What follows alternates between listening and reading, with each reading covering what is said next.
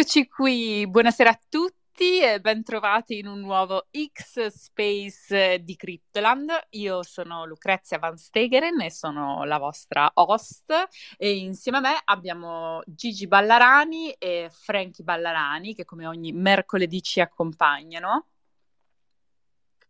Ciao, ciao a tutti. Ciao Lucrezia, ciao ragazzi.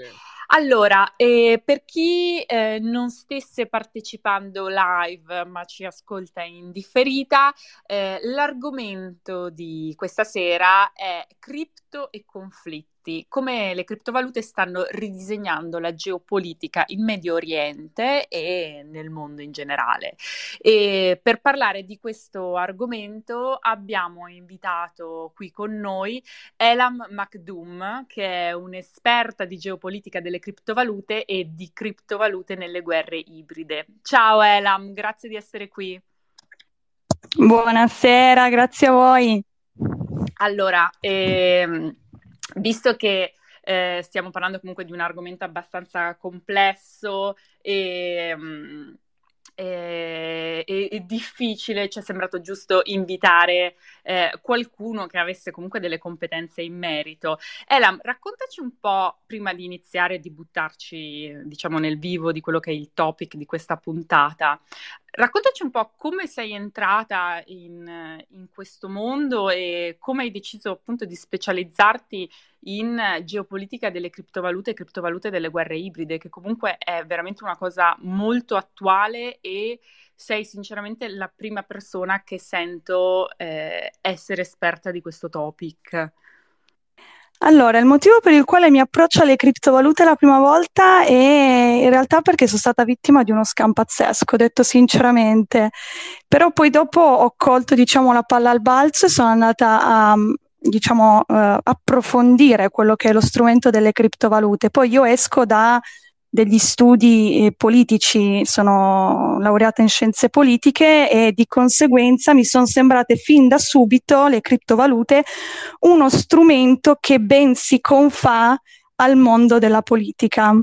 Quindi diciamo questo è il, il mio, il mio, il mio diciamo, debutto iniziale. Dopo un po' dunque cerco di fare qualche ricerca, eccetera. Mi sono posta questo, questo quesito, ossia quanto le criptovalute potrebbero andare a ridisegnare quello che è lo status quo nelle, nelle relazioni internazionali, quindi nel complesso geopolitico faccio qualche ricerca e mi rendo conto che, cavoli, eh, erano, erano, non solo, diciamo, partecipanti, ma quasi sedevano al, a tavolo come, capo, come capotavolo, quindi avevano il trono in quello che sono per l'appunto le relazioni internazionali.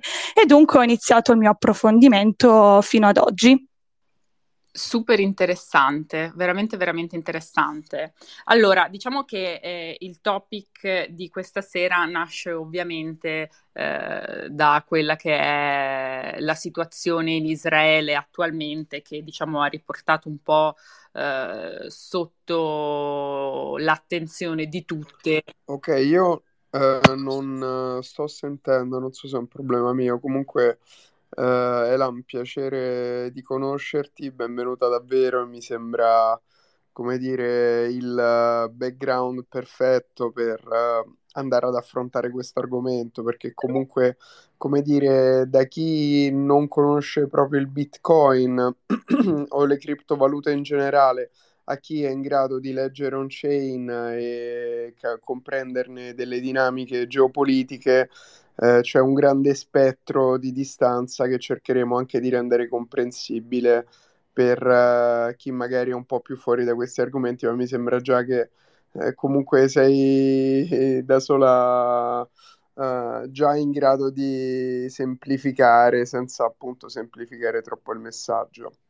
Comunque, prima di eh, diciamo buttarci in quello che è effettivamente quello che sta succedendo e poi il ruolo delle criptovalute all'interno di eh, diciamo tutto questo, tutto questo conflitto, eh, ovviamente andare a parlare di, che, di quella che è la situazione in Israele e commentare quello che sta succedendo da un certo punto di vista può essere anche eh, un pochino un rischio perché è una situazione emotivamente molto forte che può triggerare tante persone e comunque almeno io sono consapevole di non aver dedicato tutta la mia vita allo studio dei conflitti medio orientali e riconosco i limiti della mia conoscenza.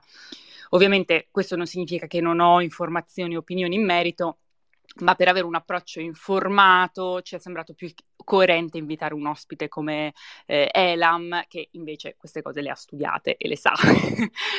Quindi, eh, dette queste premesse, direi che magari possiamo cominciare. Eh, Elam, riesci a contestualizzarci un po' a livello proprio geopolitico quello che sta succedendo, giusto per avere un po' eh, un'infarinatura per chi magari eh, stranamente potrebbe non sapere quello che sta succedendo o comunque non ne ha un'idea ben precisa da dove eh, diciamo è nata questa situazione che, eh, che, è esplosa a inizio ottobre in Israele e in Palestina e che poi ha portato appunto uh, a questo ruolo delle criptovalute all'interno di questo conflitto e di altri conflitti. Certo, allora quello a cui noi stiamo assistendo oggi nulla è se non il raccolto di una semina che è iniziata nel 2021. In quest'anno Israele e Hamas hanno, diciamo, un, hanno, hanno iniziato una breve ma intensa guerra in quella che è la striscia di Gaza.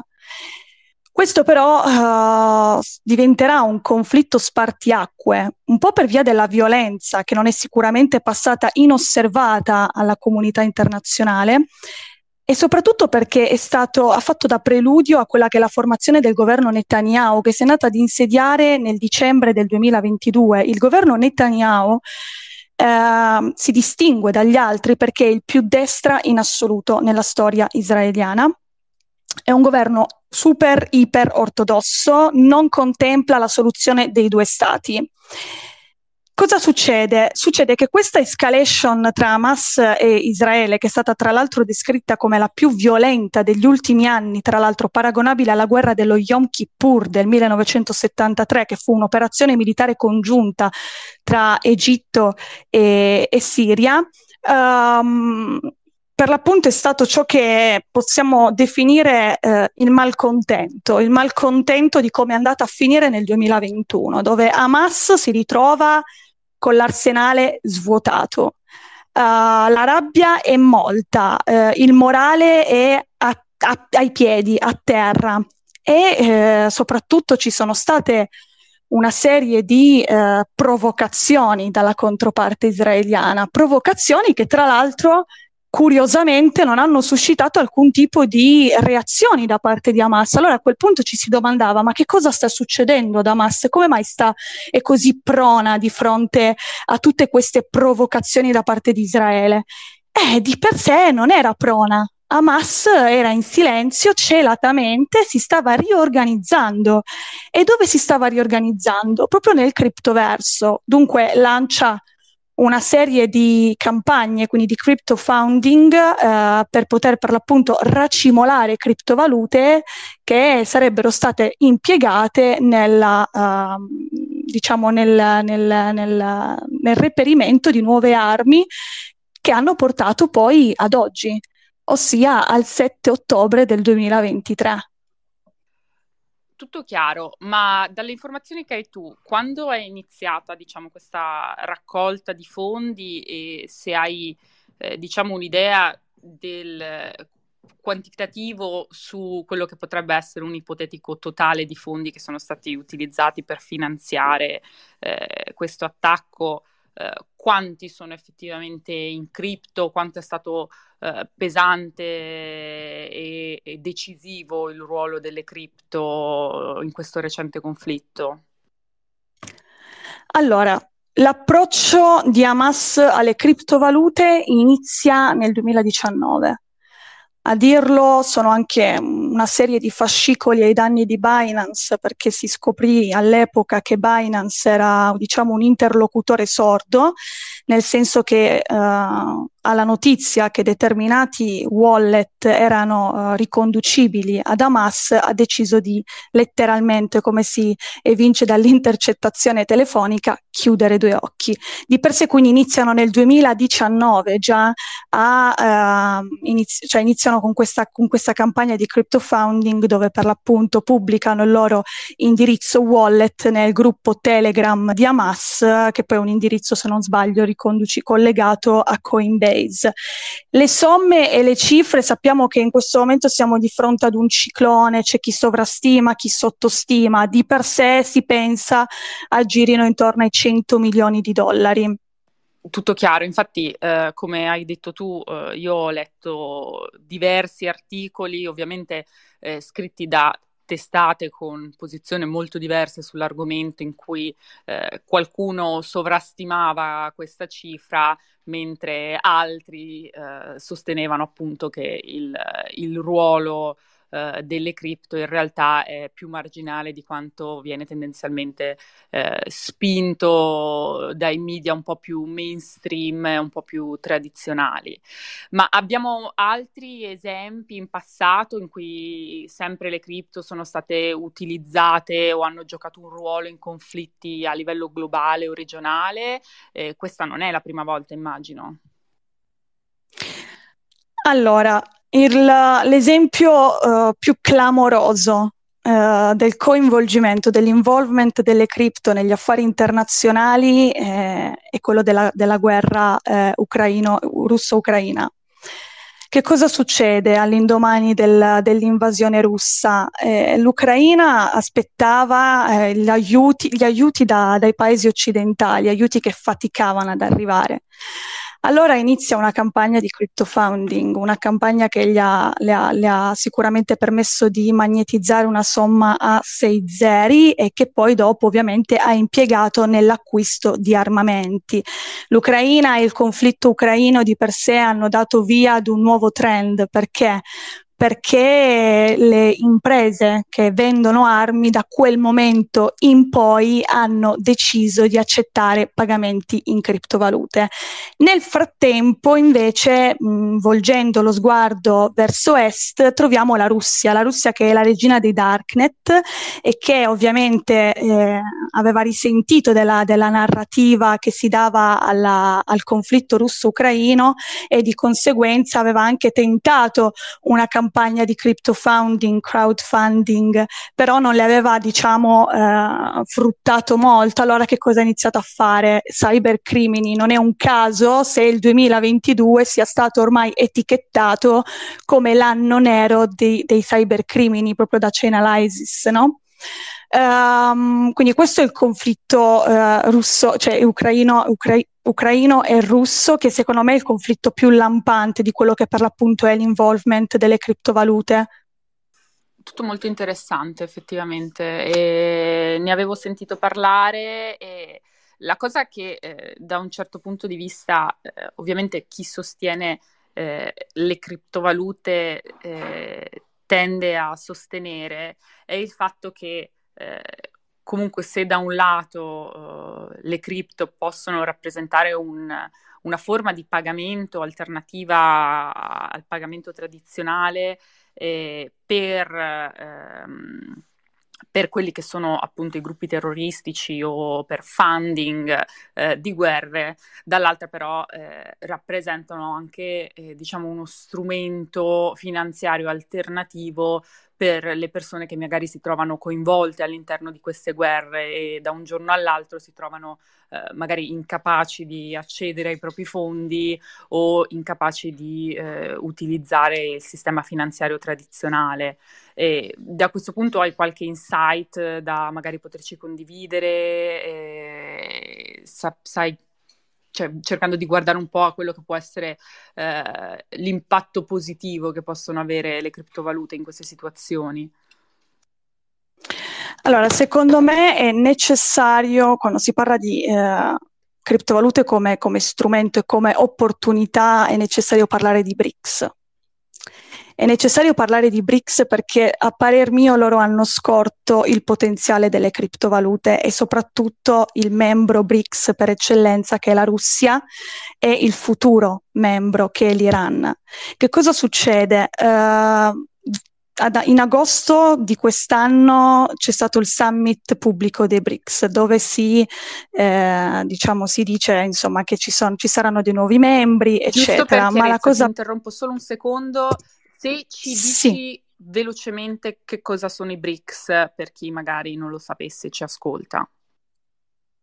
Ah, ok, ok, va bene. Allora, i BRICS sono un gruppo.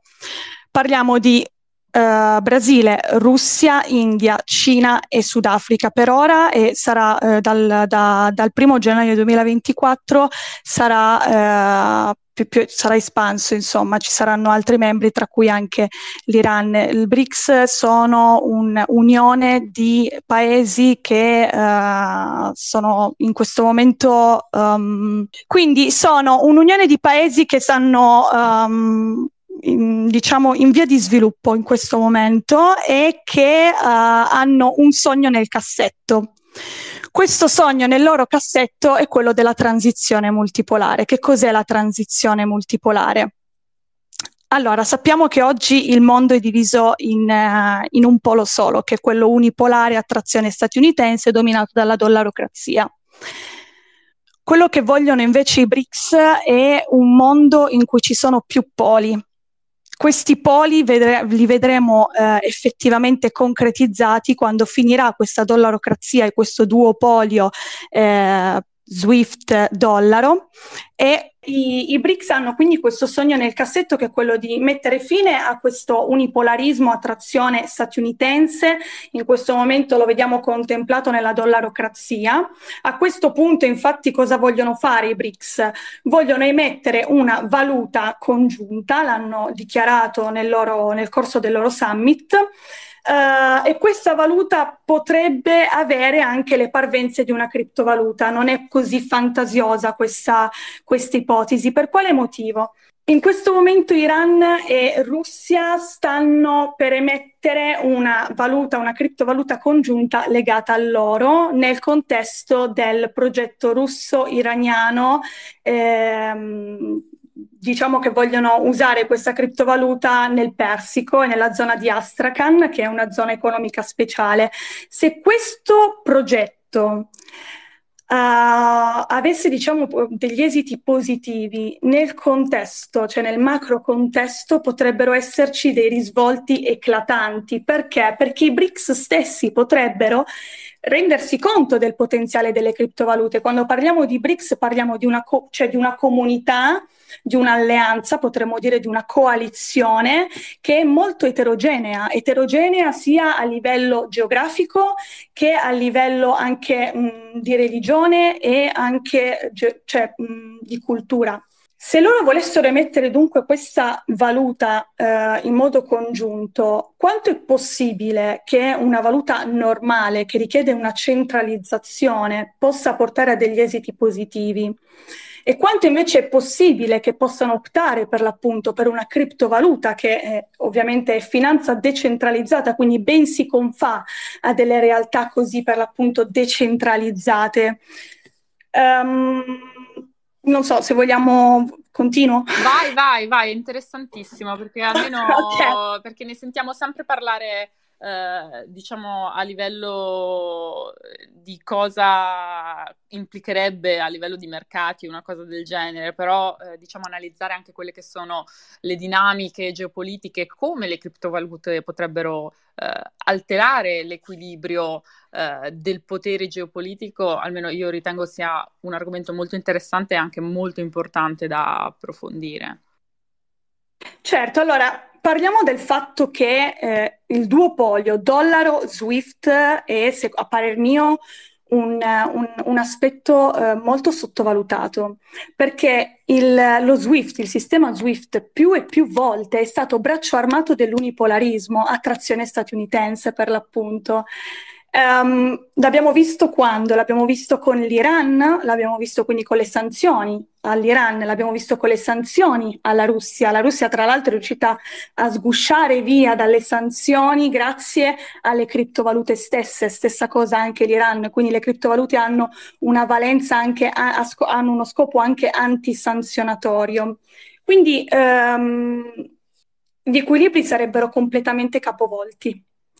Perché? Sarebbero capovolti perché se ora si deve commerciare a livello internazionale, quindi se le varie transazioni transfrontaliere si devono fare in dollaro, se un domani invece questo dollaro venisse sostituito nel mercato globale, e venisse, eh, una, venisse, usata una criptovaluta, ecco che vedremo per l'appunto il, ehm, il, potere egemonico degli Stati Uniti che fa quattro o cinque passi indietro.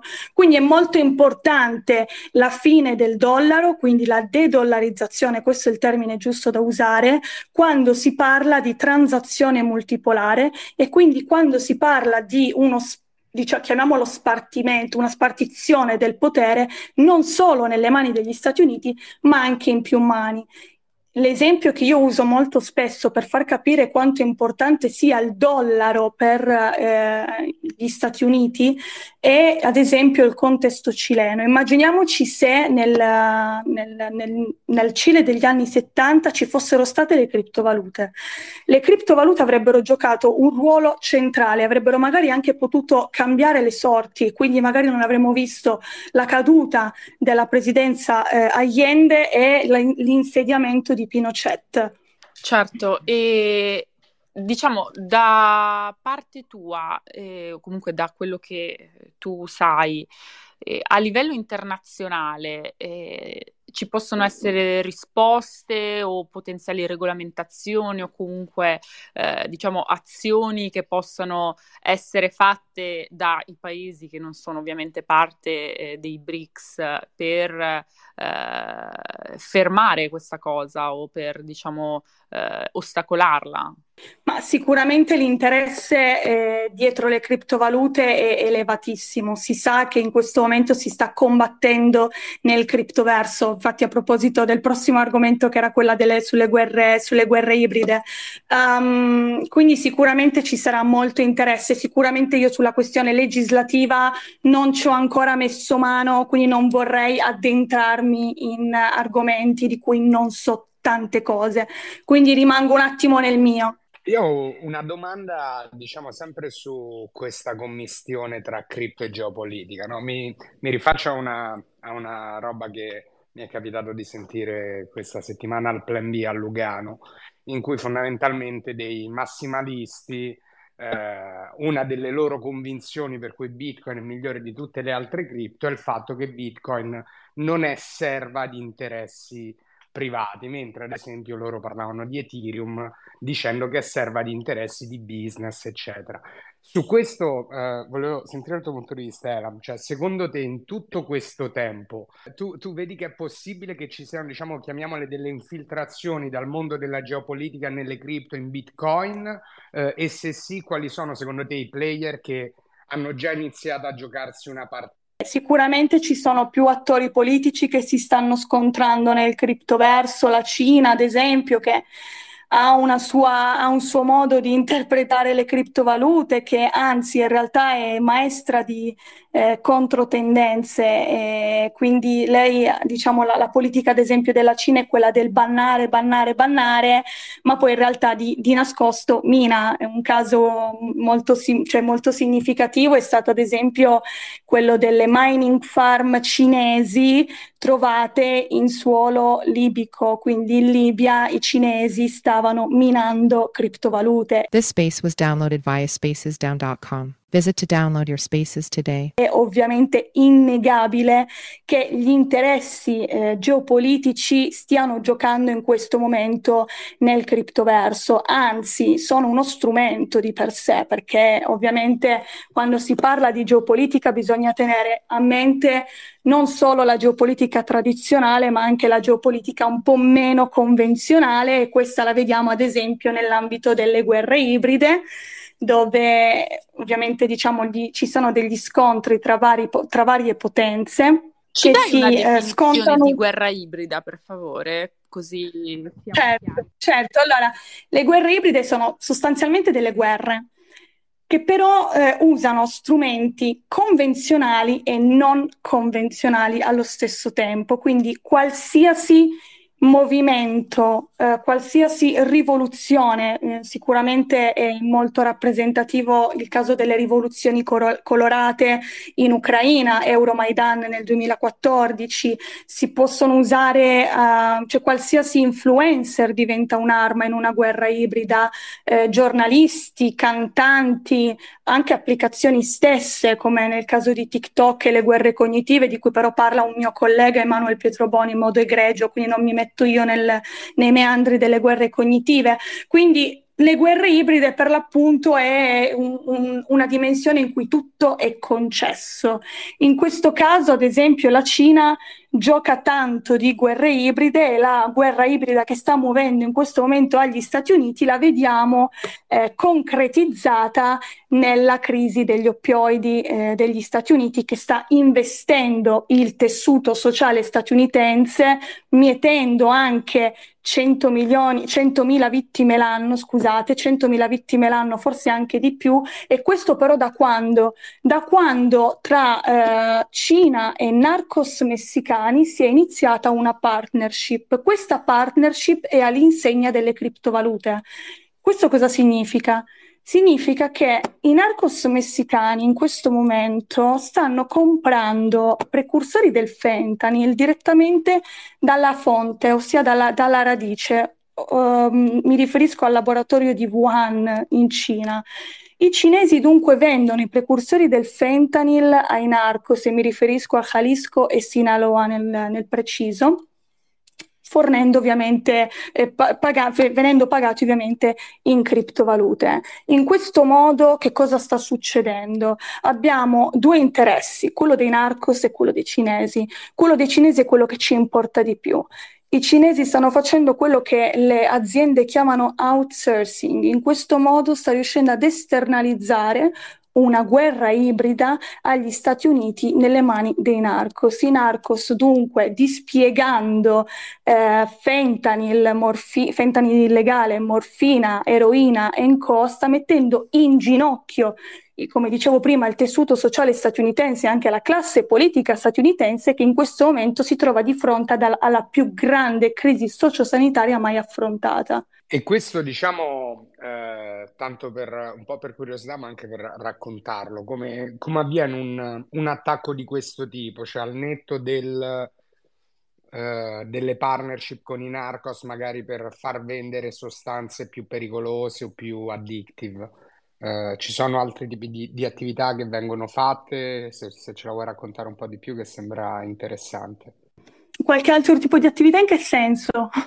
Per, per arrivare a obiettivo, dico, però per indebolire il nemico, cioè come, che tipo di attività hanno fatto oltre a, cioè hanno solo provato a incentivare, diciamo, l'utilizzo di queste droghe attraverso i narcos o che tu sappia ci sono state anche altre altre attività, diciamo, di guerra ibrida per arrivare a questo obiettivo, per indebolire gli Stati Uniti. Se si parla di criptovalute, il caso più eloquente sicuramente è quello del fentanyl, perché in questo caso c'è proprio l'impiego e l'utilizzo di criptovalute. Se invece si parla di guerre ibride mosse dalla Cina per um, diciamo andare ad indebolire gli Stati Uniti e quindi destabilizzare gli Stati Uniti, si può fare riferimento all'applicazione TikTok, che è quindi come strumento di eh, guerra cognitiva, ma di per sé eh, ci sono tantissimi tantissimi strumenti sulla quale stanno giocando in questo momento, anche solo la corsa allo spazio, quindi la guerra geopolitica nello spazio. Ci sono sicuramente più territori di, di, di, di scontro, più campi di scontro. Chiaro. Guarda, prendo, uh, prendo, la parola per uh, fare un passo indietro, diciamo, al di là poi delle eh, proprio molto indietro, passando per le dichiarazioni su Binance, intercettazioni, ecco quella me la, non, non, ho presente, forse me la sono persa da quello che so, comunque Binance sono tra forse gli exchange più compliant con le forze dell'ordine, proprio anche perché in virtù probabilmente del fatto che sono sotto l'occhio del ciclone, perché come giustamente hai notato ci sono delle forze, cioè hai fatto notare, ci sono delle grandi forze geopolitiche che muovono il mondo cripto, quindi vuol dire che la maggior parte degli exchange che vediamo ora nel mondo, proprio i più grandi per volumi, sono cinesi, nonostante la Cina praticamente li abbia bannati, quindi è una cosa che fa ridere nel senso che um, molti magari non hanno neanche la sede in Cina, ma comunque i più grandi sono cinesi, dall'altra parte insomma è stata pubblica la stoccata che come dire ha fatto traboccare l'acqua di FTX da parte di Binance, di CZ del fondatore che comunque parliamo del secondo più grande exchange al mondo che era in qualche modo americano, anche se anche lì eh, in realtà le società principali e tutto erano le Bahamas, perché abbiamo visto pure che la geopolitica dell'imprenditoria, nel senso che i più grandi attori sono riusciti a evolversi perché erano tutti in legislazioni, eh, come dire, tra virgolette, favorevoli e non erano le principali economie al mondo. Tuttora se guardiamo l'azienda di Sam Altman di Workcoin, eh, fondatore di OpenAI e appunto di questa criptovaluta che è tutta quanta tra British Virgin Island e Cayman Island e altre legislazioni outside US che comunque tra l'altro vieta l'utilizzo ai cittadini americani del, diciamo, di questo strumento che stanno creando. Quindi comunque è molto molto complessa la situazione anche perché dall'altra parte tutto il mondo cripto per ora gira basato sul dollaro, quindi è dollarizzato anche quello, tutto è paragonato al dollaro, eh, il prezzo è in dollari e c'è la, le stablecoin che sono un po' come dire tra le cripto più grandi al mondo al momento sono stablecoin del dollaro, quindi USDT, che di fatto sta dollarizzando in modo criptato, però sta dollarizzando paesi, come vediamo anche insieme attaccato al Bitcoin da una parte, perché comunque eh, sta facendo le sue azioni. Quindi appunto ci sono scenari molto molto ampli. Comunque grazie mille del, della lucida visione.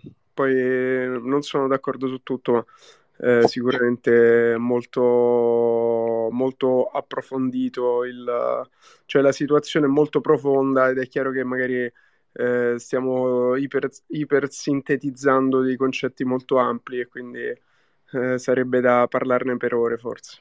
Sì, ma soprattutto una cosa che secondo me bisogna iniziare a porsi, il quesito che secondo me bisogna iniziare a porsi è il seguente, ossia abbiamo chiesto dunque, se, cioè ci siamo domandati dunque se ci siano degli interessi da attori geopolitici ad entrare nel criptoverso. A parer mio la domanda bisogna, post- bisogna, porla anche al contrario, ossia ci sono interessi anche dalla controparte, quindi da attori che operano nel criptoverso, ad entrare nel tavolo dei big, perché la domanda la seguente me la pongo perché? Perché nell'ambito di un fascicolo presentato, una, un'azione esecutiva dell'CFTC, si parla dunque di questa conversazione in cui c'è Lim e Champeng Zhao che parlano e si, si, dicono che ci sono questi wallet riconducibili a, ad Hamas, che cosa fare, e che cosa non fare. È molto interessante il fatto che all'epoca, quindi 2019, eh, si, era, diciamo, si era convenuto per la politica del chiudere due occhi e che invece oggi eh, si stia optando per la, la, la partnership, diciamo, con le, le forze dell'ordine. Non è probabile, mi pongo questo quesito dunque, che eh, Binance voglia sedersi al tavolo dei big mostrandosi come crocevia di interessi di attori statuali e non statuali?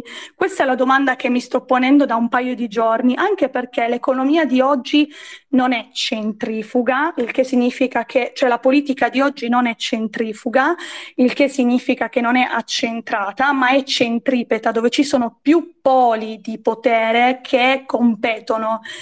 Casi eh, sicuramente eclatanti sono quelli di multinazionali, eccetera. Quindi questo è il quesito che mi pongo, lo pongo a questo punto io uh, a voi che siete magari un po' più, uh, un po' più limati. Allora, su questo diciamo se vediamo come è andata nel web 2 sia uh, da una parte che dall'altra, cioè sia in America che in Cina, tanto per prendere i due poli opposti, eh, in, non credo che, che, andrà benissimo neanche qui, eh, nel senso che in America eh, di, in modo più o meno dichiarato comunque tutte le aziende tec- di tecnologia, quindi immaginiamo i social network e via dicendo, eh, sono in contatto con lo Stato e anzi con i Twitter Files abbiamo visto che proprio le agenzie di intelligence hanno contatti diretti eh, con queste aziende e danno indicazioni dirette, quindi è proprio la politica che, eh, mette, le, eh, che mette le mani dietro eh, nel, nelle sale server, mettiamola così. Eh, in Cina, diciamo, l'abbiamo visto in altro modo con Tencent, anche con eh, Alibaba e via dicendo. Quindi, da questo punto di vista, secondo me oggi, poi do un mio punto di vista, diciamo, personale, non ho informazioni sui fatti, per quanto mi, mi divertirebbe molto averle. Eh, però credo che oggi sia una battaglia aperta eh, e per assurdo se, eh, forse la, la, Cina ha più probabilità rispetto a, all'Occidente di, di, vincere questa battaglia perché è più centralizzata, quindi eh, meno manomettibile, riesce a, a sprintare in modo più efficace più efficiente su degli obiettivi, eh, chiaramente perché è una dittatura, quindi può fare quello che vuole, cioè la testa decide e sottofanno e, e se dici qualcosa meglio che non lo dici. Quindi su questo diciamo, eh, vedendo un po' quello che è successo in passato e, e le condizioni della partita, la vedo un po' così, per quanto è chiaro che eh, le cripto in qualche modo non sono un, una battaglia chiusa, nel senso che sono proprio un aprirsi eh, e un aprire l'economia, l'abbiamo visto anche con quanto l'America ha, fatto, ha, ha messo i bastoni tra le ruote e sta continuando a metterli nel mondo cripto, per quanto dovrebbe essere il mercato globale, dovrebbe coincidere con, con l'America, no? quindi aprirlo di più. Eh, anche per loro è stato un rischio. Sicuramente chi è in una situazione, diciamo, di secondo posto o in una modalità di superamento eh, è disposto di più a prendere, ad assumersi dei rischi. Eh, non so quanto, però, tra virgolette, il, l'abbracciare il mondo cripto il mondo web 3 sia eh, conciliabile con, ad esempio, se parliamo della Cina, con eh, l'approccio che hanno appunto quindi di dittatura, di centralizzazione, perché cozza, cioè le cripto in qualche modo possono anche permettere una libertà massima, quindi su questo dati non ne ho, però vedendo le carte in tavola sembra una partita divertente che credo si giocheranno tutti e sicuramente ci saranno player alla FTX che diranno riusciamo ad accumulare un peso tale che possiamo andare a influire anche nel mondo politico, tant'è con le donazioni al Partito Democratico e via dicendo. Quindi assolutamente sì, credo che come in tutte le, diciamo, le fasi di cambiamento in cui arrivano nuove tecnologie, lo vedremo anche con le AI, adesso ancora magari è presto, ma già, già sta succedendo. Eh, quando cambiano i posti la gente inizia a correre, ci stanno anche nuovi player che capendo le regole diciamo, di questa nuova corsa riescono a superare dei player più pesanti, più istituzionali, addirittura eh, stati, secondo me. Guarda, colgo l'occasione per uh, portare due elementi che, di cui non si può non parlare. Il primo sono le CBDC, quindi le Central Bank Digital Currencies, che sono le detta, diciamo, pane e salame criptovalute delle banche centrali, però sono proprio central bank delle banche centrali valute digitali, digital currency e, ehm, e, quindi come l'euro digitale, il dollaro digitale, che vuol dire portare, se è di oggi la notizia, che ci possono essere direttamente prelievi sul conto corrente, quello vuol dire in realtà che il conto corrente delle persone è programmabile da uh, autorità. Quindi vuol dire che si può decidere di, su cosa spendere i soldi, su cosa non spenderli, spenderli a queste condizioni, eccetera, eccetera. Quindi tutto il bello della programmabilità dei soldi degli smart contract può diventare l'inferno della libertà, per dire, nel, se questa distributed ledger, se questa blockchain di fatto è controllata da comunque delle autorità che nel bene siamo tutti felici, ma insomma uh, è diciamo la distopia della distopia. E dato che questa è una cosa che sta avvenendo, in qualche modo già le criptovalute e soprattutto il Bitcoin piano piano si sta normalizzando anche nell'ecosistema finanziario. In che modo?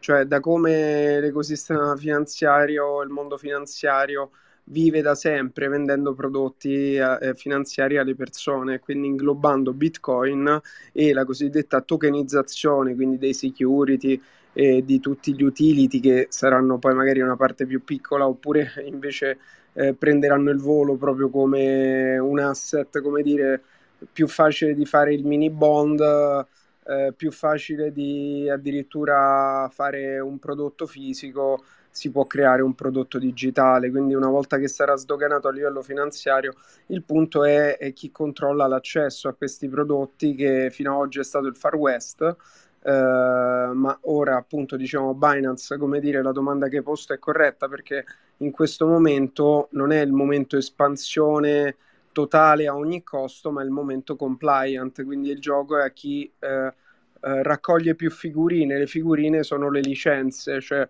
creare società in tutti i vari stati, e spendere i soldi per avvocati, per licenze, per società. E quindi ora chi ha raccolto di più è chi è più veloce e più bravo a a mettersi compliance, quindi questo è un altro discorso assolutamente da fare perché siamo in una fase di mercato di difesa in cui i grandi cercano di prendersi quello che questi nuovi player hanno creato, questo vantaggio sleale, tra virgolette, comunque questo vantaggio di first mover che hanno preso in termini di liquidità, di soldi, di nuovo mercato di fatto, perché appunto abbiamo visto che JP Morgan ha creato la sua, la sua, blockchain, la sua piattaforma di tokenizzazione per gestire gli scambi di tutti i clienti. Cioè, qui parliamo che uno solo di questi player magari muove per il business i volumi che muovono alcune di queste blockchain da soli. Quindi stiamo v- vedendo la fusione di due grandi comete, come due grandi soli. Quello cripto è ancora piccolino, ma un potenziale immenso che eh, sprigionato si porterà con sé le cose l'ipercontrollo e dall'altra parte la ricerca, che è quella dei... per cui eh, insomma è nato tutto no? di, di, Satoshi Nakamoto, uh, di invece l'ottenimento della libertà attraverso la, la, crittografia, la tecnologia della crittografia.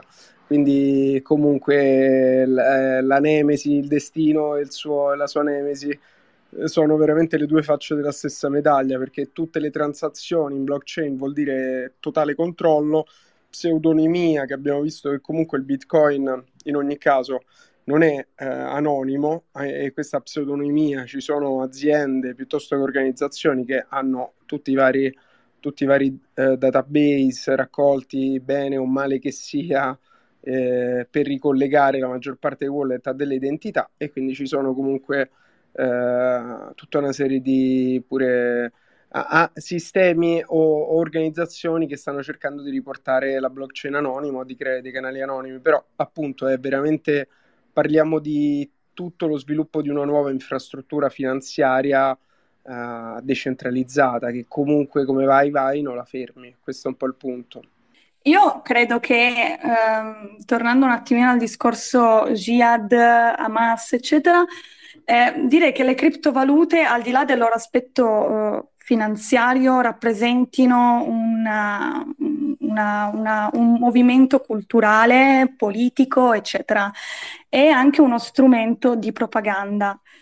Questo lo dico perché? Perché eh, nell'ambito di un, di, un, di un, momento di crypto founding promosso da Daesh, Stato islamico, eccetera, si parlava di Bitcoin come, ehm, diciamo in modo propagandistico, come l'unico strumento in grado di poter scampare a quello che è eh, l'economia a trazione occidentale, accusata di utilizzare, ad esempio, metodi haram, ossia metodi illeciti come ad esempio i tassi di interesse, eh, la speculazione, eccetera. Quindi è una cosa molto interessante proprio andare a vedere la polivalenza delle criptovalute, quindi sia in ambito propagandistico, sia quando si parla di status quo, quindi di equilibri e di linee di equilibrio nel, nel, nel complesso, quindi internazionale. È interessante anche notare il fatto che in questo momento stiamo parlando di guerra guerra tra Palestina e Israele e in realtà lì ci sono dei corpi israeliani e dei corpi palestinesi che combattono, ma le armi di chi sono? Le armi sono cinesi, nordcoreane e russe. Infatti molto eloquente è l'esempio di eh, collaborazione tra un exchange di Hamas, proprio con base a Gaza, e Garantex invece, un exchange russa. Diciamo che le criptovalute, a parer mio, sono un fenomeno che per ora possono sembrare marginali. Come diceva anche Chainalysis, ho visto, parla di questi scambi di criptovalute che sono marginali, però di per sé la differenza è la seguente. C'è differenza tra chi approccia alle criptovalute anticipando la tendenza e chi invece si ritrova a combattere con la, con la tendenza che ormai è già ben stabilita. Quindi uh, niente, questo era il mio piccolo, piccolo riassuntino finale della questione CryptoJihad. Guarda, ti ringrazio per uh, questa puntualizzazione perché poi mi ero diciamo, perso il secondo punto che è proprio una cosa su cui più volte hai toccato la nota tu, ovvero eh, in che modo le criptovalute, nello specifico il Bitcoin, possono muovere eh, questa ago della bilancia che comunque è finanziario perché come dire il nuovo impero, un impero che è basato su questo diciamo su questa corda invisibile che è il dollaro neanche così invisibile ma che di fatto è, è nelle banche del, di, di tutte le banche centrali del mondo la riserva o comunque diciamo è uno degli asset. Uh, il dollaro è tutto quello che si porta dietro, quindi tutti i derivati, eh, titoli di vario tipo, eccetera.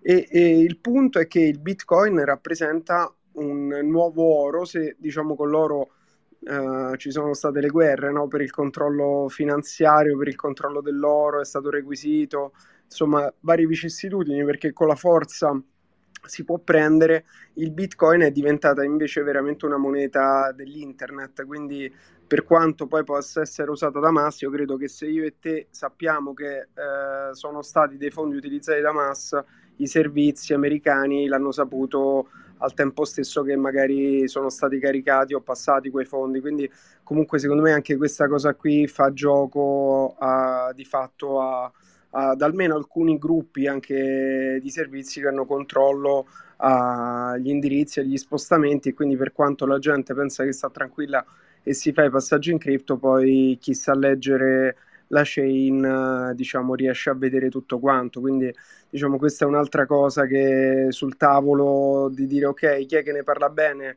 Magari sì ci sono tutta una serie di movimenti però di fatto poi sono tutte cose che fanno gioco a qualcun altro. Però, diciamo, al di là di entrare in questa dinamica, il punto è che nel momento in cui il BRICS crea una moneta, una criptovaluta o una valuta che può essere tranquillamente cripto a questo punto, che invece è eh, legata al Bitcoin, quindi al Bitcoin come eh, riserva, come dire, in qualsiasi forma poi essa sarà, diciamo, l'oro, considerato l'oro digitale, sicuramente sposta degli equilibri, perché ricordiamo anche che quando delle aziende private hanno provato, come Facebook al tempo, ora Meta, ha provato a creare la sua criptovaluta chiamata Libra, in cui ha creato un'alleanza veramente di aziende, c'era dentro anche Mastercard, Visa eh, e chi più ne ha più ne metta, comunque al tempo era il 2017, è stata bloccata proprio perché vuol dire eh, sdoganare il potere finanziario in mano alle aziende che sono ormai